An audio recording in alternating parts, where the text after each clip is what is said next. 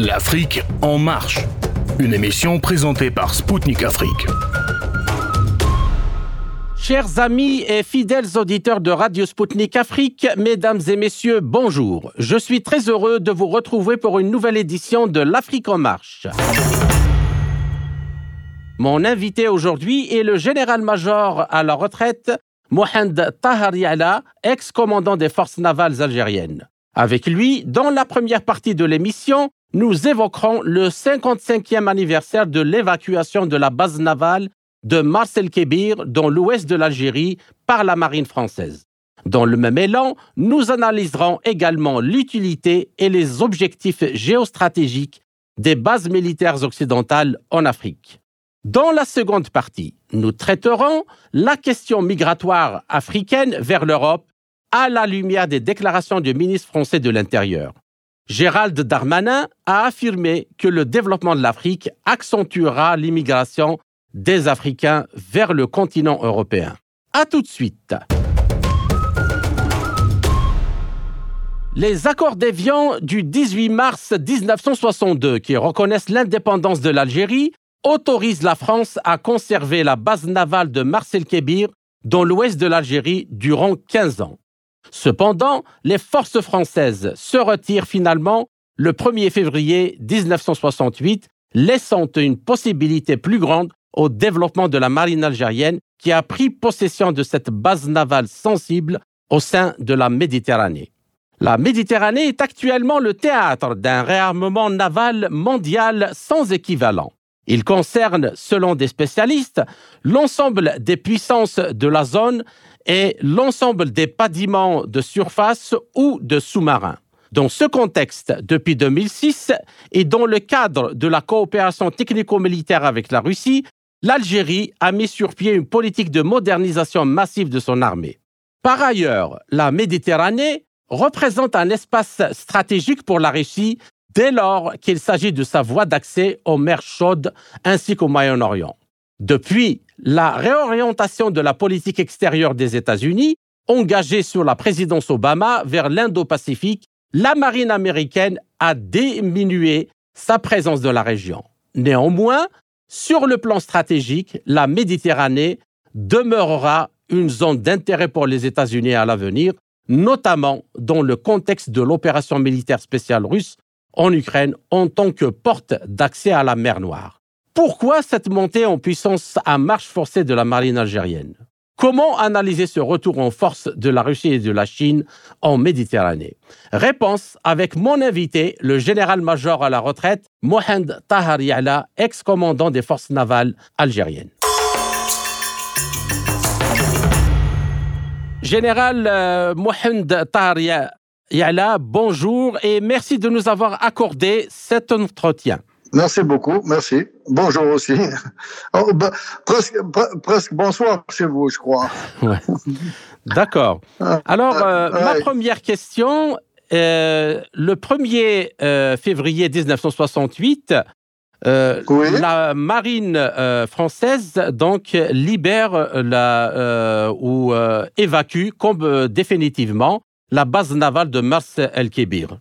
Alors que, normalement, c'était programmé qu'elle parte 15 ans après 1962, donc en 1977.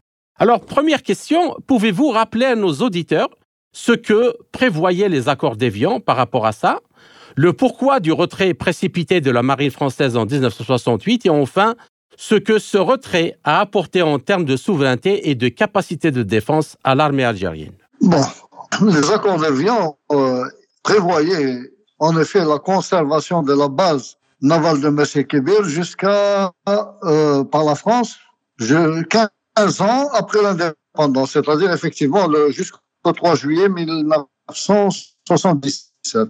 En fait, même si la base a été conçue sur les normes de l'OTAN, donc c'est une base très importante dans le dispositif de défense, le dispositif militaire français, ce n'était pas la base elle-même qui était visée par cette évacuation, mais le programme qui était visé par le maintien de la force française en Algérie, mais c'était surtout le programme d'essai nucléaire au Sahara. Mmh. Le programme d'essai nucléaire a été achevé en 1967. le général de Gaulle ne voyait plus la nécessité de conserver la base. Surtout qu'il y avait des frais, enfin un budget qu'il fallait, il y avait des dépenses pour maintenir son présence à la base. Donc, son évacuation est intervenue plus tôt, donc le 1er février, après 1967, le 1er février 1968, et notre drapeau a flotté à la base le 2 février 1967. C'était à l'époque... 1968. Le 2 février 1968. 68, je me suis trompé, oui, 68. C'était le futur président Chadli, je le rappelle, qui a présidé à la cérémonie de cession de la base, enfin d'algérianisation de la base navale de Mers El Kébir. Il était alors chef de région militaire. D'accord. De la deuxième région militaire, voilà. Enfin, la symbolique pour la marine nationale était forte, évidemment. Et d'autant plus qu'elle nous offrait une base d'appui assez importante, très importante.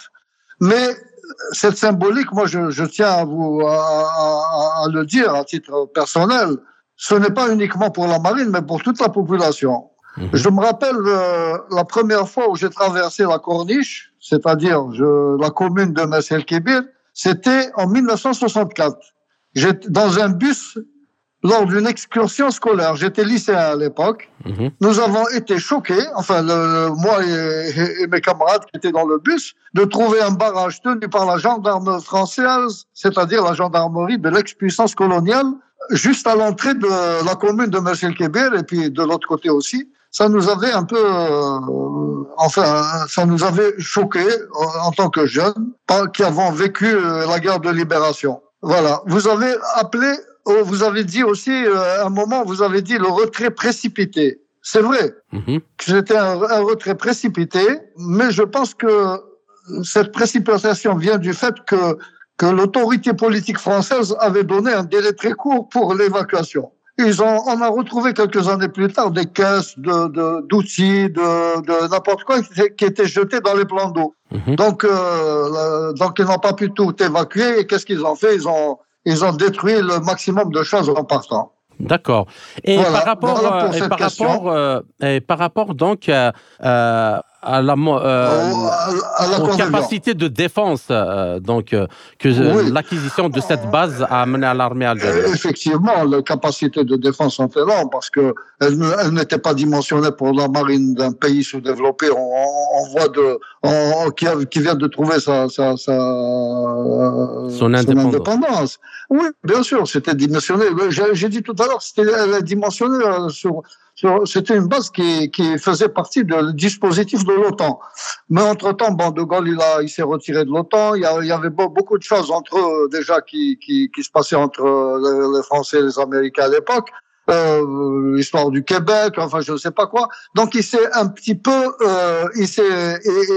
quand il a terminé son programme franco-français, il a quitté, il a préféré nous laisser cette base. D'accord. Voilà, tout simplement. Voilà. Mais c'est pas pour nos beaux yeux. Hein. D'accord. Voilà, c'est tout. Bien. Alors maintenant, passons à la seconde question. Donc depuis longtemps, la Méditerranée est un bassin extrêmement important et hautement stratégique. Et ces dernières années, il y a un réarmement naval mondial dans cette mer.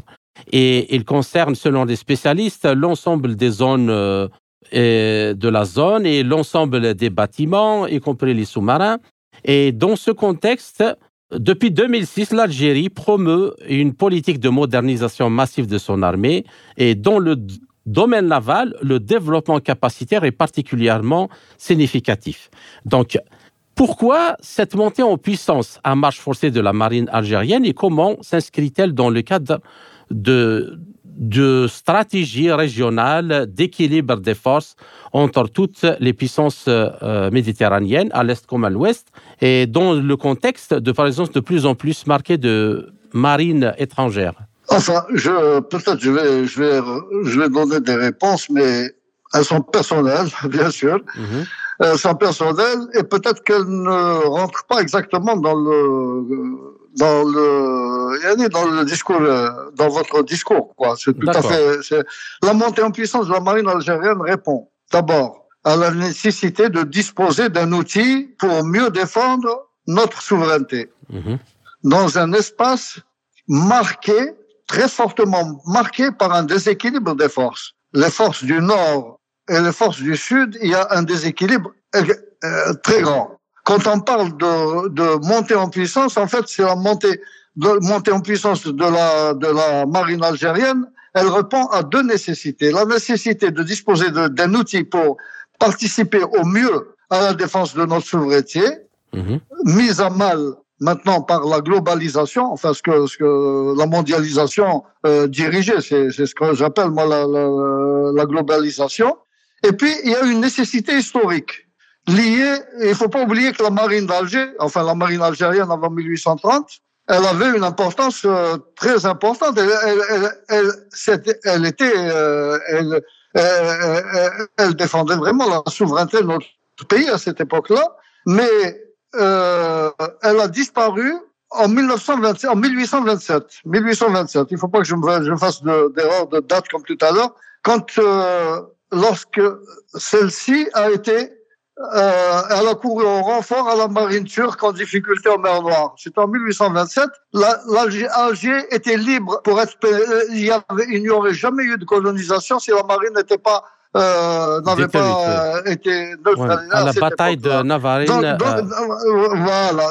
Donc, si on avait quand notre marine a disparu, ça a permis la colonisation. Et il faut pas oublier que en 1800 et quelques, c'est-à-dire à l'époque napoléonienne, quand Napoléon voulait arriver en Égypte, il est arrivé. Le premier plan qu'il avait, c'était de débarquer en Algérie et de ramener ses armées le long du littoral sud de la Méditerranée, c'est-à-dire traverser la Tunisie, la Libye actuelle, pour arriver en Égypte. Son plan a été perturbé par les forces en présence, c'est-à-dire la force de la marine algérienne. Le grand Napoléon de l'époque, oui. Il avait craint de faire ce débarquement en Algérie à cause de la marine algérienne. Mmh. Alors, finalement, il est parti de l'autre côté, il est parti du côté européen. Mmh. Bon, ça c'est pour dire, c'est pour parler un peu de cette nécessité sentimentale. Je rappelle historique. Juste que durant la période que le général Mohand Tahar Yala donc évoque de la marine algérienne, à cette période-là, la marine algérienne était, on peut dire, la première puissance navale de toute la Méditerranée. Et de la Méditerranée occidentale. Ouais. Pour être plus juste, hein, Méditerranée occidentale. Oui. D'ailleurs, bon, on peut encore parler de Rais Hamidou, de la bataille qu'il a eue contre les Américains à l'époque, parce qu'ils sont, on sortira beaucoup du sujet. D'accord. Mais en tout cas, il y a un sentiment, une nécessité, disons, sentimentale, historique, de remettre l'Algérie avec sa marine, avec son histoire et encore avec tout son passé, qui est un passé glorieux. D'accord. Voilà, c'est tout. Ensuite, quand vous avez parlé de montée en puissance des marines étrangères, mais les marines étrangères ont toujours été présentes en Méditerranée. Elles ont toujours été présentes.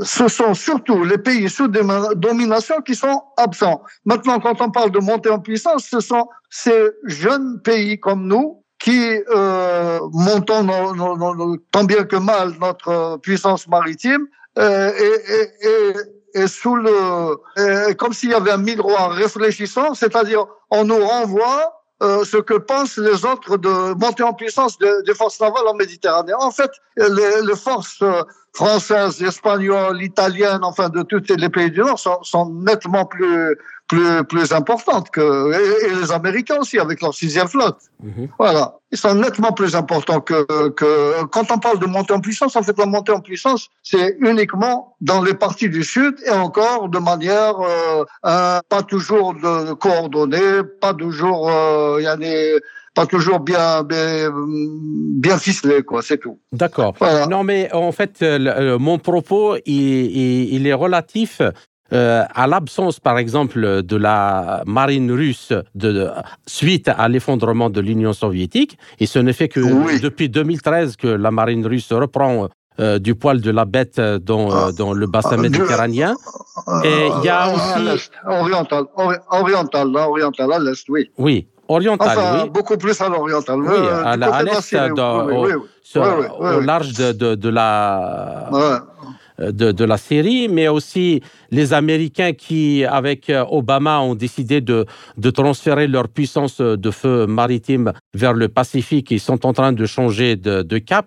Actuellement, notamment dans le contexte de la situation en Ukraine, c'est juste par rapport à ça. Donc, ma question justement, comment analysez-vous ce retour en force de la Russie en Méditerranée ?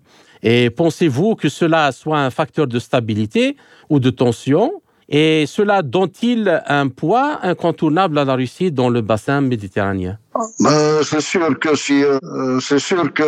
le fait qu'ils soient plus présents ou présents en force en Méditerranée, ça peut leur donner un poids par rapport, disons, au rapport Est-Ouest, par rapport au rapport avec l'OTAN, les Américains, c'est sûr. Mais nous, ce que nous aurions souhaité, enfin, je parle à titre personnel, là, je ne suis pas mandaté pour parler au nom de notre diplomatie, mais en tout cas, à titre personnel, moi, ce que nous aurions souhaité, c'est qu'il n'y ait aucune présence étrangère en Méditerranée.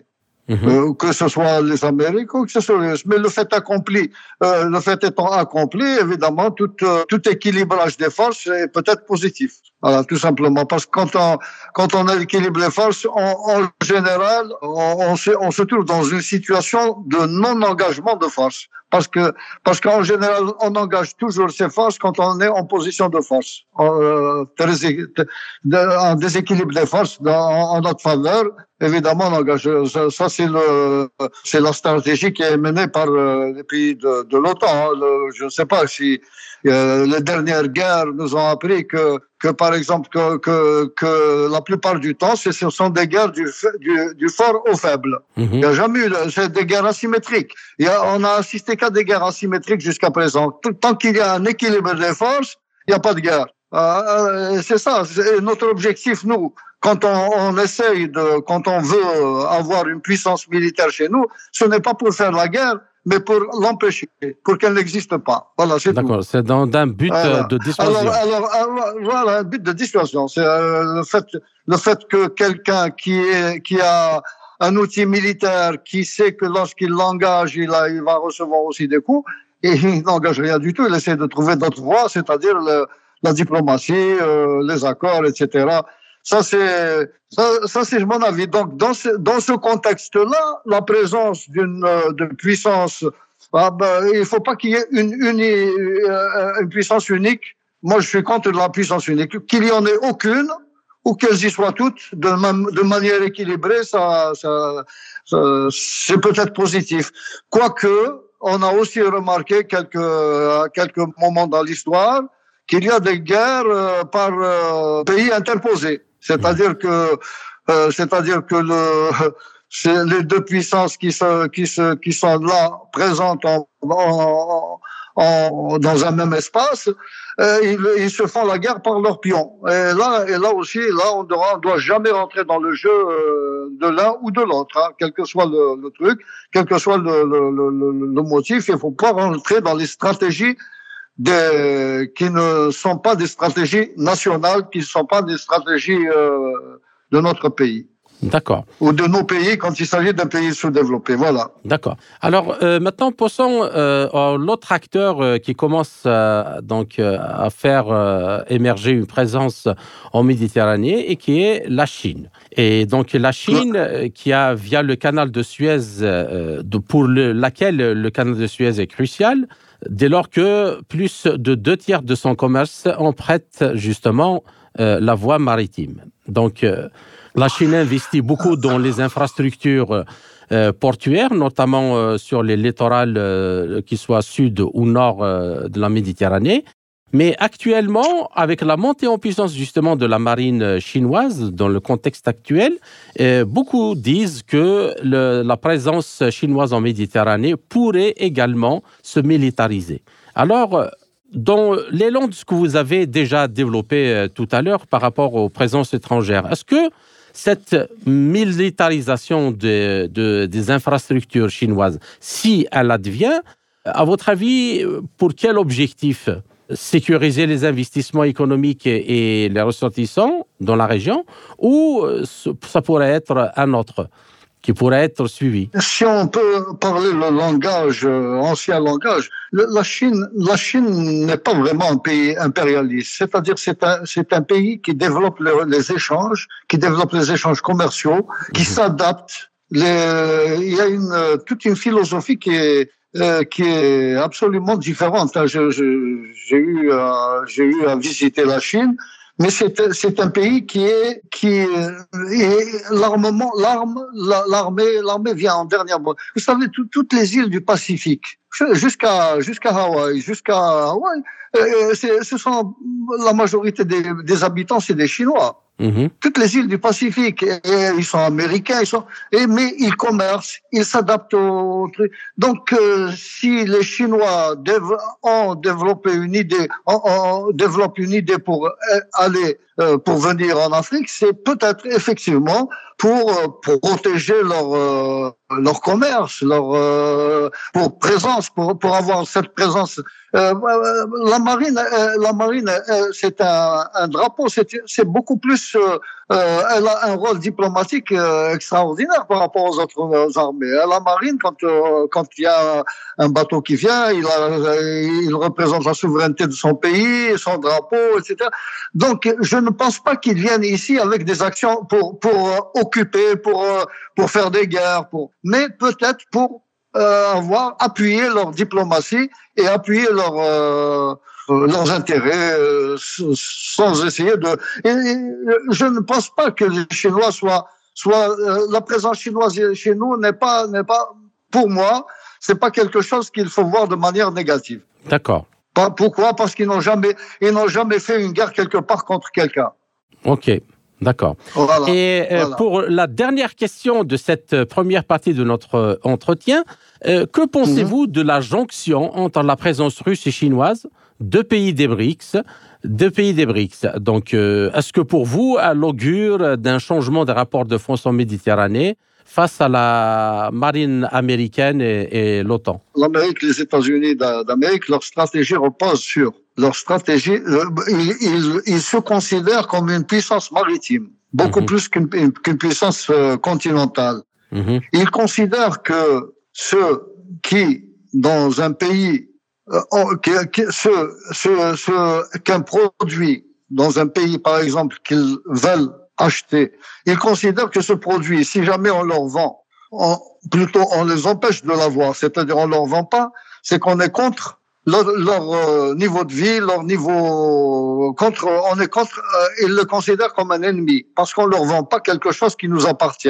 Ils considèrent aussi que celui qui empêche les routes maritimes de faire aboutir ces produits chez eux, celui qui menace les routes maritimes, ils le considèrent aussi comme étant leur ennemi parce qu'il les empêche de mener leur train de vie et leur... Bon, la marine américaine est très flexible. La sixième flotte, en réalité, elle n'existe pas en tant qu'organique.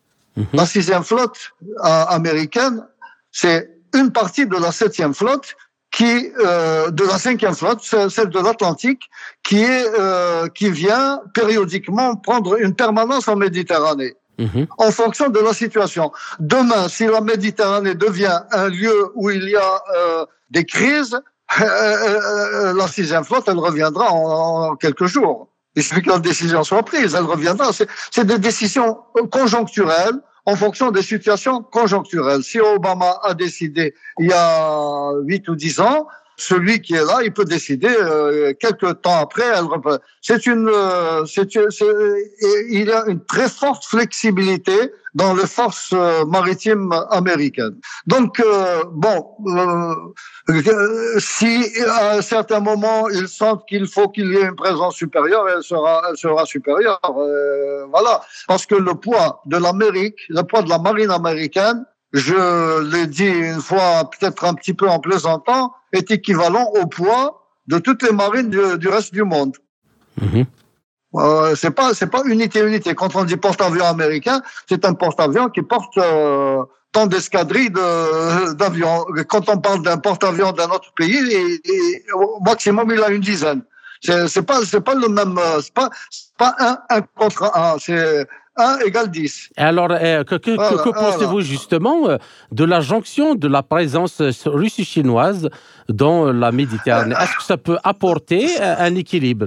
Est-ce que ce sera une jonction opérationnelle ou une jonction comme ça, c'est-à-dire chacun de son côté? Mais normalement, vu les entraînements qu'ils font, les manœuvres qu'ils font, notamment dans le Pacifique et qu'ils feront en Afrique du Sud, sous commandement intégré, on peut quand même envisager que ça peut être une présence ou une jonction opérationnelle. Oui et non. Oui et non, parce que ça, les opérations, on a fait des exercices avec les Américains, nous, l'autre marine. Quand j'étais en poste, on a fait des exercices avec les Américains, on a fait des exercices avec des marines de l'OTAN, avec les Français, on a fait. Mais ça ne veut pas dire que on a beaucoup plus appris qu'autre chose. Hein. Mm-hmm. Voilà, c'est tout. Ça veut pas dire que ça veut pas dire qu'il y a une jonction organique, c'est-à-dire une espèce de commandement unifié, etc., etc. Mmh. Voilà.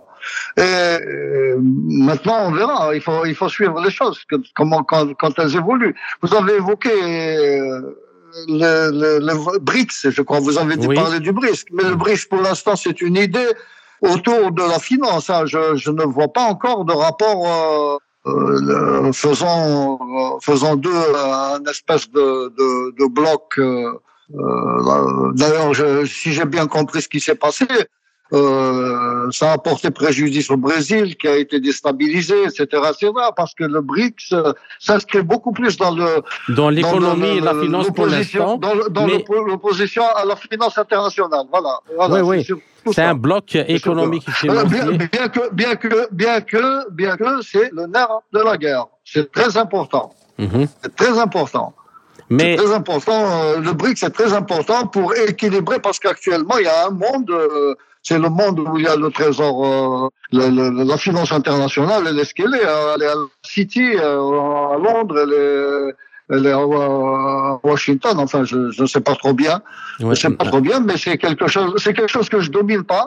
Mais je sais que c'est très, très important. Le BRICS, il vient toucher à un nerf très important dans le domaine de la finance internationale. D'accord. Chers auditeurs, vous êtes toujours sur Radio Spoutnik Afrique. Je suis Kamal Louadj, animateur de l'Afrique en marche. Mon invité est aujourd'hui le général-major à la retraite Mohand Tahar Yala, ex-commandant des Forces navales algériennes. En résumé de cette première partie, selon le général-major Yala, la reprise par la marine algérienne de la base navale de Mers El Kébir, construite aux normes de l'OTAN, était un grand acquis aussi bien pour l'armée algérienne que pour le peuple algérien qui a vu sa souveraineté s'achever sur tout son territoire. Ceci, bien que la décision a été prise par le général de Gaulle suite à la fin du programme des essais nucléaires français en Algérie. Par ailleurs, selon l'invité de l'Afrique en marche, la marine algérienne a mené un important développement pour assurer la défense du territoire national dans un contexte où la Méditerranée connaît une présence militaire étrangère importante. Dans ce cadre, la présence de puissances comme la Russie joue en faveur de l'établissement d'un équilibre de forces salutaire pour tous.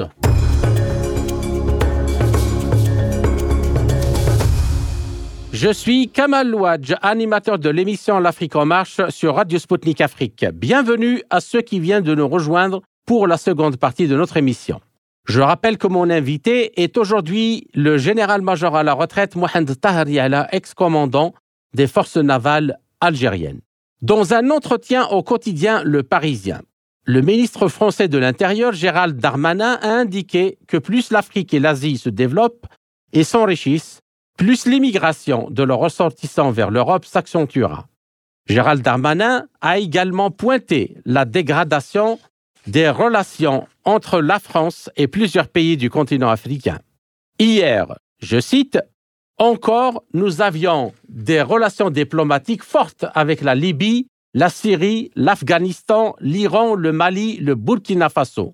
Je suis ministre de l'Intérieur à un moment où ces pays n'ont plus de relations avec nous.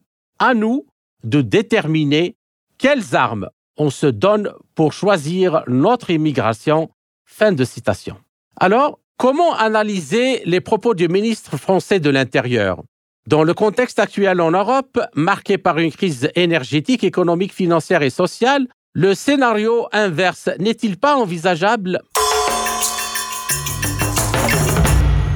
Alors, ma première question, elle concerne la présence militaire étrangère, notamment française et américaine, en Afrique. Donc, il y a beaucoup de bases militaires qui sont maintenues par la France dans beaucoup de pays africains, mais aussi les États-Unis. Alors, ma première question, pourquoi cette présence militaire occidentale en Afrique, notamment américaine et française ?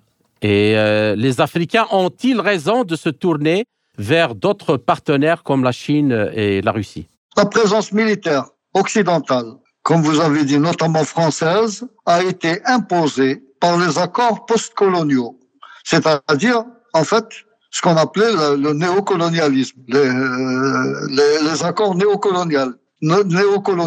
Mmh. Et cette présence militaire vise à conserver les intérêts occidentaux, et notamment, donc encore une fois, notamment français dans ces pays. Voilà. La déstabilisation de ces pays, c'est quelque chose qui est toujours mis en œuvre quand ces intérêts sont touchés, quand les intérêts occidentaux sont touchés. La déstabilisation des pays. Et cette déstabilisation est rendue facile par les frontières, les frontières en Afrique. Elles ont été... j'ouvre une petite parenthèse, j'étais toujours contre cette histoire de frontières héritées du colonialisme. En fait, ce sont des frontières qui ont été faites pour maintenir les abcès de fixation des crises entre chaque pays d'Afrique. Des frontières qui ont été faites au double décimètre. D'accord. Qui coupent les ethnies de telle sorte que dans un pays et dans un autre, on coupe les pays en deux, pratiquement. Et c'est comme ça que toutes les frontières des pays africains ont été faites. Alors, il y a les militaires pour assurer leur sécurité, la sécurité des intérêts, la déstabilisation qui est toujours possible par la préparation de ce qu'on appelle le régime impérialiste, néocolonial, par le découpage des frontières. Et il suffit, l'exemple type, c'est l'exemple des Tutsis et des Hutus. Deux pays qui sont découpés de telle sorte que les populations de l'un sont chez l'autre et l'autre chez l'un, de telle sorte dès qu'il y a un petit problème familial, ça devient un problème entre deux pays. Bon, il y a aussi autre chose qui participe de cette même mise de la souveraineté. C'est la monnaie, la gestion de la monnaie. Tout à l'heure, on a abordé cette question-là dans la finance internationale, mais avant d'être de finance internationale, elle était finance coloniale. Donc, la gestion de la monnaie participe à cette même mise de la souveraineté. Justement, c'est le sujet de ma seconde question, parce que nombreux sont les experts africains qui pointent notamment la présence militaire française, comme c'est le cas actuellement au Mali, au Burkina Faso, au Tchad et en Afrique centrale avant, et enfin dans tous les pays, notamment au sein de la CEDEAO ou de la zone CFA. Et il accuse justement cette présence militaire d'être le bras armé assurant le pillage du continent, notamment via le franc CFA, le pillage du pétrole et de l'uranium. Alors, que pensez-vous ? Il n'y a pas que le pillage du pétrole et de l'uranium, il y a le pillage de l'or, il y a des pays qui n'ont aucune mine d'or, aucune ressource d'or, et qui ont des réserves extraordinaires, alors que des pays qui ont des mines d'or, ils n'ont rien. Je pense au Mali et au Niger en particulier, les plus pauvres de la planète, je crois. Bon, évidemment, avec tous ces ingrédients d'instabilisation, présence militaire, etc., c'est tout à fait normal. C'est pour permettre toujours cette non-souveraineté de pays et permettre de s'enrichir sur le dos des Africains qui continuent à être pauvres et qui continuent à tendre la main un peu partout dans le monde. Voilà. Évidemment, nous, en tant qu'Algériens, parce que nous avons payé un lourd tribut lors de la guerre de libération, évidemment, tout ça nous révolte. Mais il ne faut pas oublier que finalement, tous ces pays-là ont été libérés précipitamment aussi, un peu comme Mers El Kébir en 1962, en 1968. Ils ont été libérés précipitamment parce que l'Algérie était engagée dans une guerre de libération qui a une portée continentale. Tous ces pays africains occupés par la France ont été libérés en 1950, 60, 56, dans 56 pour ce qui concerne le Maroc et la Tunisie. Donc l'Algérie a eu un rôle important dans ce. Maintenant, voilà, la question est là. Effectivement, la richesse des pays, des ex-pays coloniaux, ils continuent à avoir cette importance à l'échelle européenne par rapport au fait de leur présence en Afrique. La France a un des poids, si elle a un poids spécifique en Europe particulier, c'est parce qu'elle dispose d'un nucléaire autonome et c'est parce qu'elle dispose des richesses de l'Afrique, d'une bonne partie de l'Afrique. C'est ça qui fait son... Sinon, les autres pays seraient beaucoup plus importants qu'elle, par rapport surtout à l'Allemagne. Voilà, le poids spécifique de la France, c'est sa domination africaine. Vous savez ce qu'avait dit dans les années 60, De Gaulle, on lui a posé la question parce qu'il avait rompu les relations avec le Maroc parce qu'il y avait l'affaire de Ben Barka.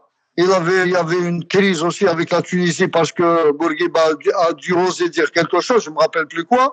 Mais en tout cas, on lui a posé la question, on lui a dit pourquoi les uns et les autres, dès qu'ils ouvrent un petit peu leur bouche, vous rompez, vous en faites des dégâts, tandis que l'Algérie, elle a beau nous insulter, vous restez de marbre. Il leur a dit notre domination en Afrique passe par la petite porte d'Alger. Voilà. Alors c'est ça le rôle de l'Algérie. C'est pas Alger en tant qu'Alger, mais Alger de l'ancien temps. D'ailleurs, Algérie vient d'Alger. C'est ça la force de l'Algérie, c'est que elle est la porte et elle est aussi le verrou. Voilà. Quelles sont les solutions ? On peut en parler après si vous voulez. Bien sûr. Dis-moi les solutions que je préconise personnellement. Elles sont un peu peut-être sont particulières, elles sont à moi, mais elles sont un peu révolutionnaires. D'accord. Voilà. Bien sûr.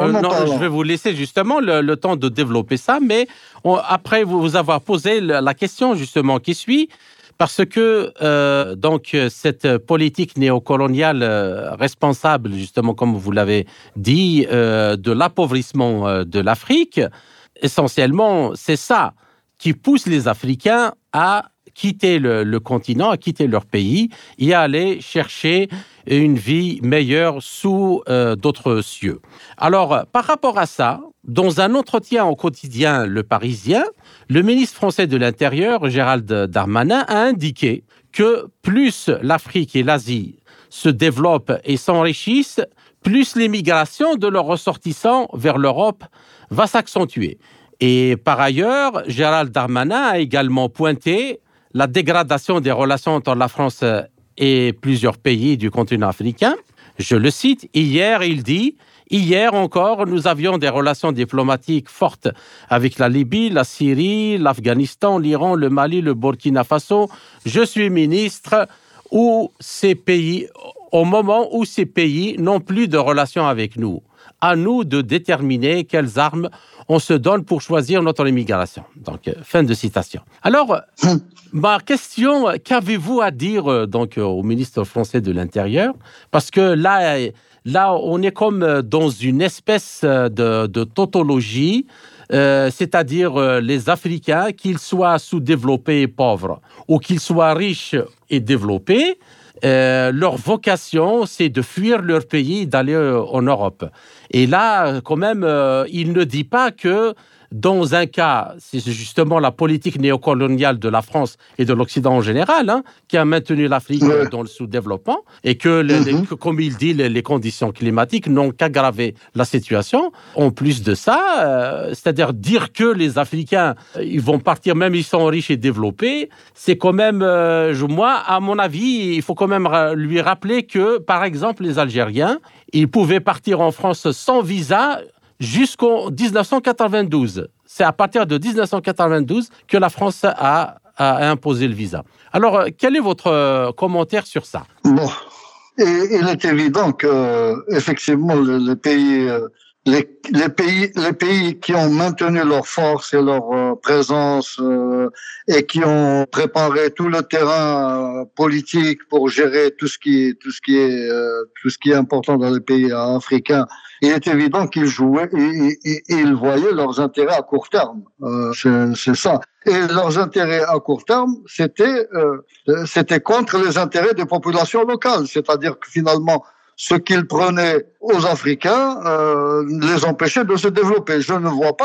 Personnellement, je ne vois pas comment, si on remettait les choses de manière juste, c'est-à-dire que si les Africains profitaient de leur richesse, je ne vois pas pourquoi ils iraient changer de pays. Mmh. Je ne vois pas pourquoi ils iraient immigrer en force par rapport à ce... Je sais pas, d'ailleurs, je n'arrive pas à comprendre cette...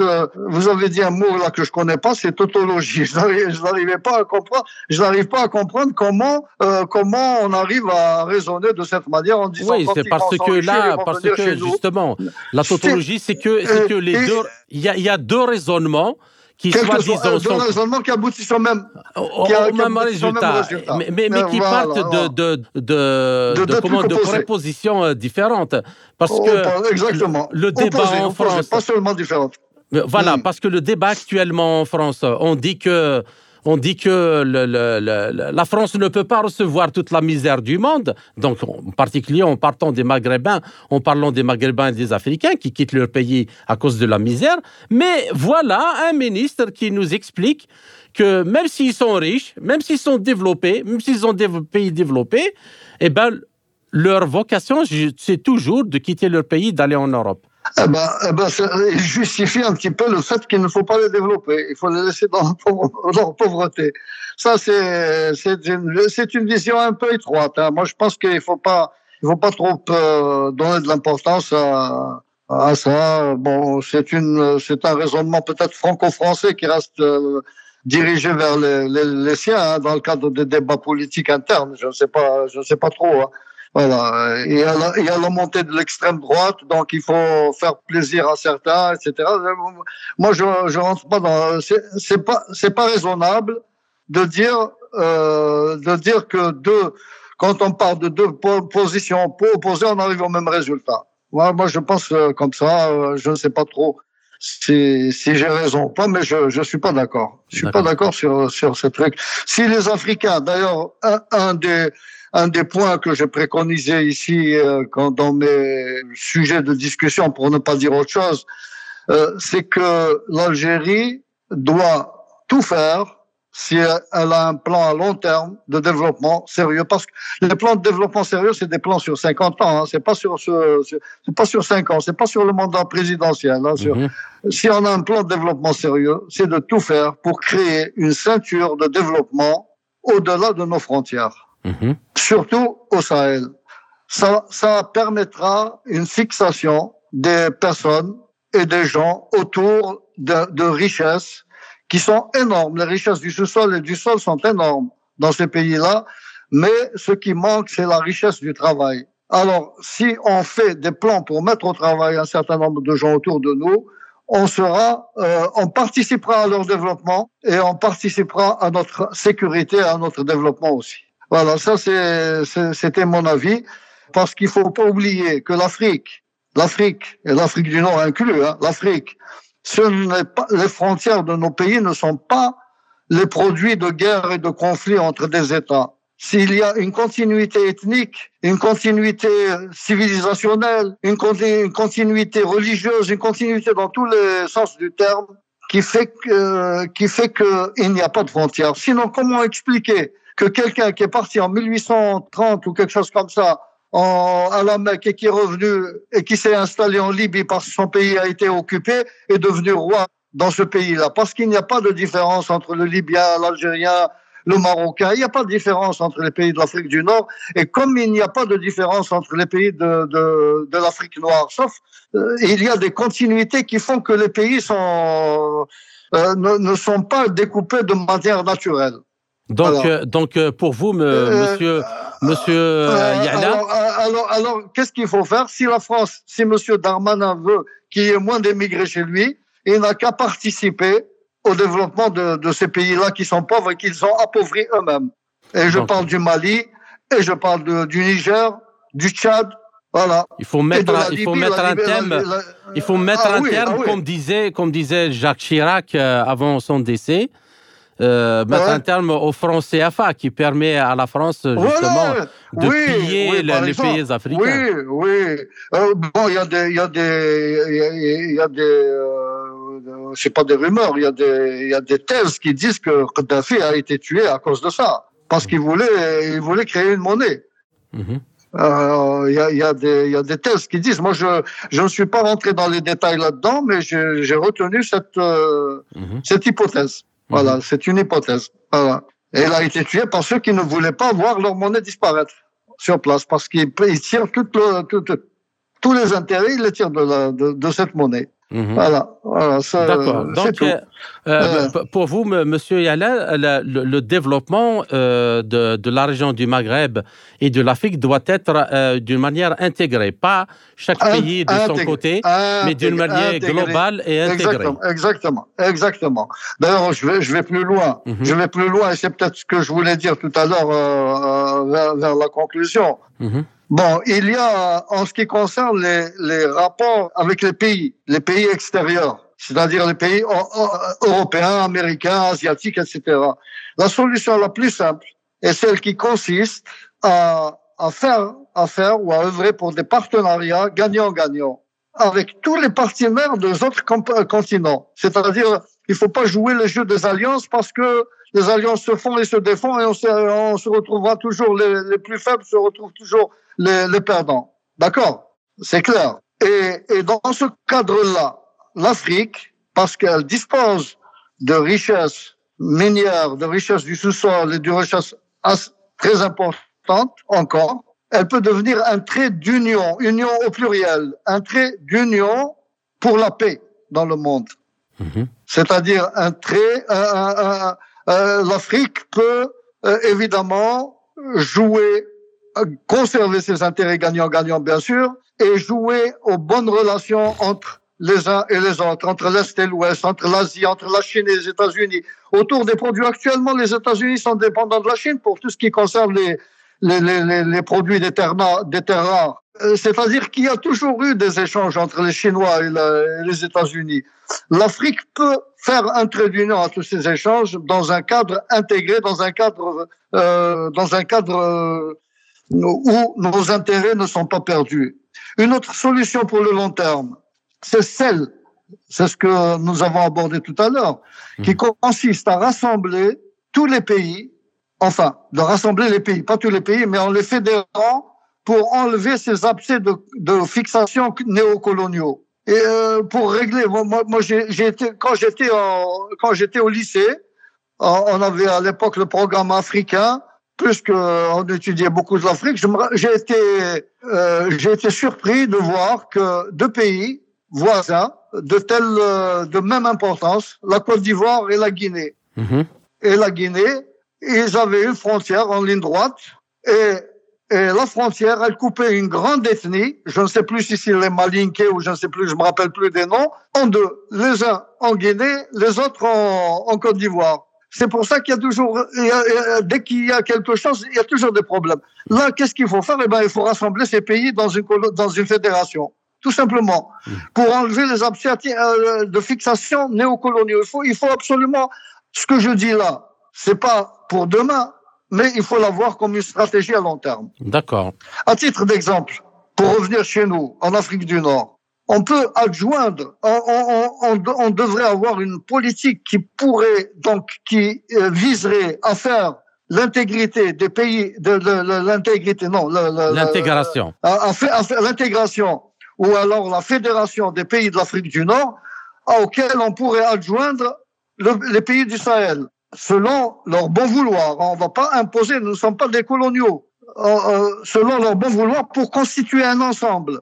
Il faut bien cet ensemble-là, je ne l'invente pas. Je n'invente rien. Je ne fais que relire la déclaration du 1er novembre 1954. Et quand on la relit dans le cadre nord-africain, c'est très important et cette importance, on l'a oubliée. Voilà. Mais c'est vrai que c'est le néocolonialisme qui a déconstruit cette déclaration. D'accord. Voilà. Ça, c'est mon avis. Une dernière question, Monsieur Yala. Alors, oui. Imaginons maintenant que l'Afrique recouvre sa souveraineté sur ses richesses et qu'elle se développe. Donc, un dernier mot sur les propos de Monsieur Darmanin. Dans ce cas-là, on pourrait peut-être imaginer l'inverse, voir les Européens, par exemple, découragés par la misère et le chômage chez eux, émigrer en Afrique, notamment au Maghreb. N'est-ce pas le scénario le plus probable actuellement, dans le contexte actuel où l'Europe vit une crise énergétique, économique, financière et sociale? On peut l'imaginer, effectivement, mais il y a quand même une petite nuance. L'Europe est en train l'Europe, d'une façon générale, le monde occidental, est en train de se suicider. Il est en train de se... Avec toutes les lois qu'il a fait, les histoires de mariage, comment on appelle ça, mariage pour tous. Pour tous, les histoires. Il est en train de se suicider. Dans une génération, il y aura tellement peu d'Européens, dans deux générations, il y aura tellement peu d'Européens qui seront obligés d'ouvrir les portes à l'immigration. Les mouvements des peuples ont toujours eu lieu. Le peuple qui vit en France maintenant, une bonne partie est venue du nord-est, les Tartares. Quand on remonte dans l'histoire, il y a toujours les pays qui ont la nature a horreur du vide. Voilà. Et ils sont en train de se suicider. Moi, j'ai vu même dans les programmes scolaires qu'ils font. Mais c'est terrible. Et dans des classes de petits, maintenant ils obligent en France, par exemple, puisqu'on parle de la France beaucoup, ils obligent, je crois, les élèves, ils doivent rentrer à l'âge de 3 ans à l'école. À la maternelle. À 3 ans. C'est-à-dire qu'ils les forment, ils les déforment pratiquement dès l'âge de le jeune âge où ils sont déformables. Vous savez comment on m'a raconté ces histoires-là. Bon, je les écoute et moi je ne suis pas des raconteurs, mais ils leur disent, écoutez, demain, il y a des garçons et des filles, alors demain, tout le monde vient en jupe. Demain, vous serez toutes des filles. Allez. Mais c'est terrible. C'est terrible. Dans deux générations, ils vont chercher les Africains. Ils vont les chercher par ça, c'est l'un des points, justement, même ici en Russie, où que le président Poutine met en avant dans sa politique d'affirmation de la personnalité et de l'histoire et des valeurs ancestrales et traditionnelles de la Russie. J'espère vous retrouver dans une autre occasion pour un autre sujet. Merci beaucoup. C'était le général-major à la retraite Mohand Tahar Yala, ex-commandant des Forces navales algériennes. Vous êtes toujours sur Radio Spoutnik Afrique.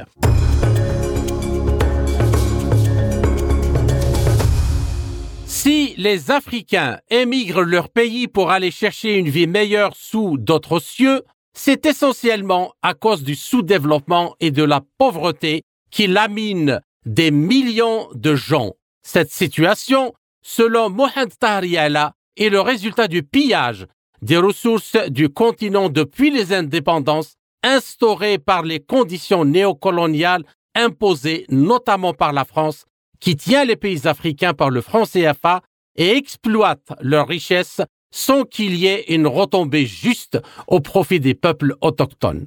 Ainsi, si les Africains arrivent à recouvrer leur souveraineté sur leur monnaie et leurs richesses et développer leur pays, peu de jeunes Africains immigreront en Europe. Néanmoins, il faut commencer par rendre aux Africains ce qui leur revient de droit. Enfin, pour M. Yala, les Africains doivent penser à un développement intégré incluant les capacités de tous les pays afin d'assécher tous les abcès de tensions héritées du colonialisme. C'était Kamal Louadj, merci de nous avoir suivis. Je vous donne rendez-vous pour une prochaine émission très bientôt. Chers amis, au revoir. L'Afrique en marche, une émission présentée par Spoutnik Afrique.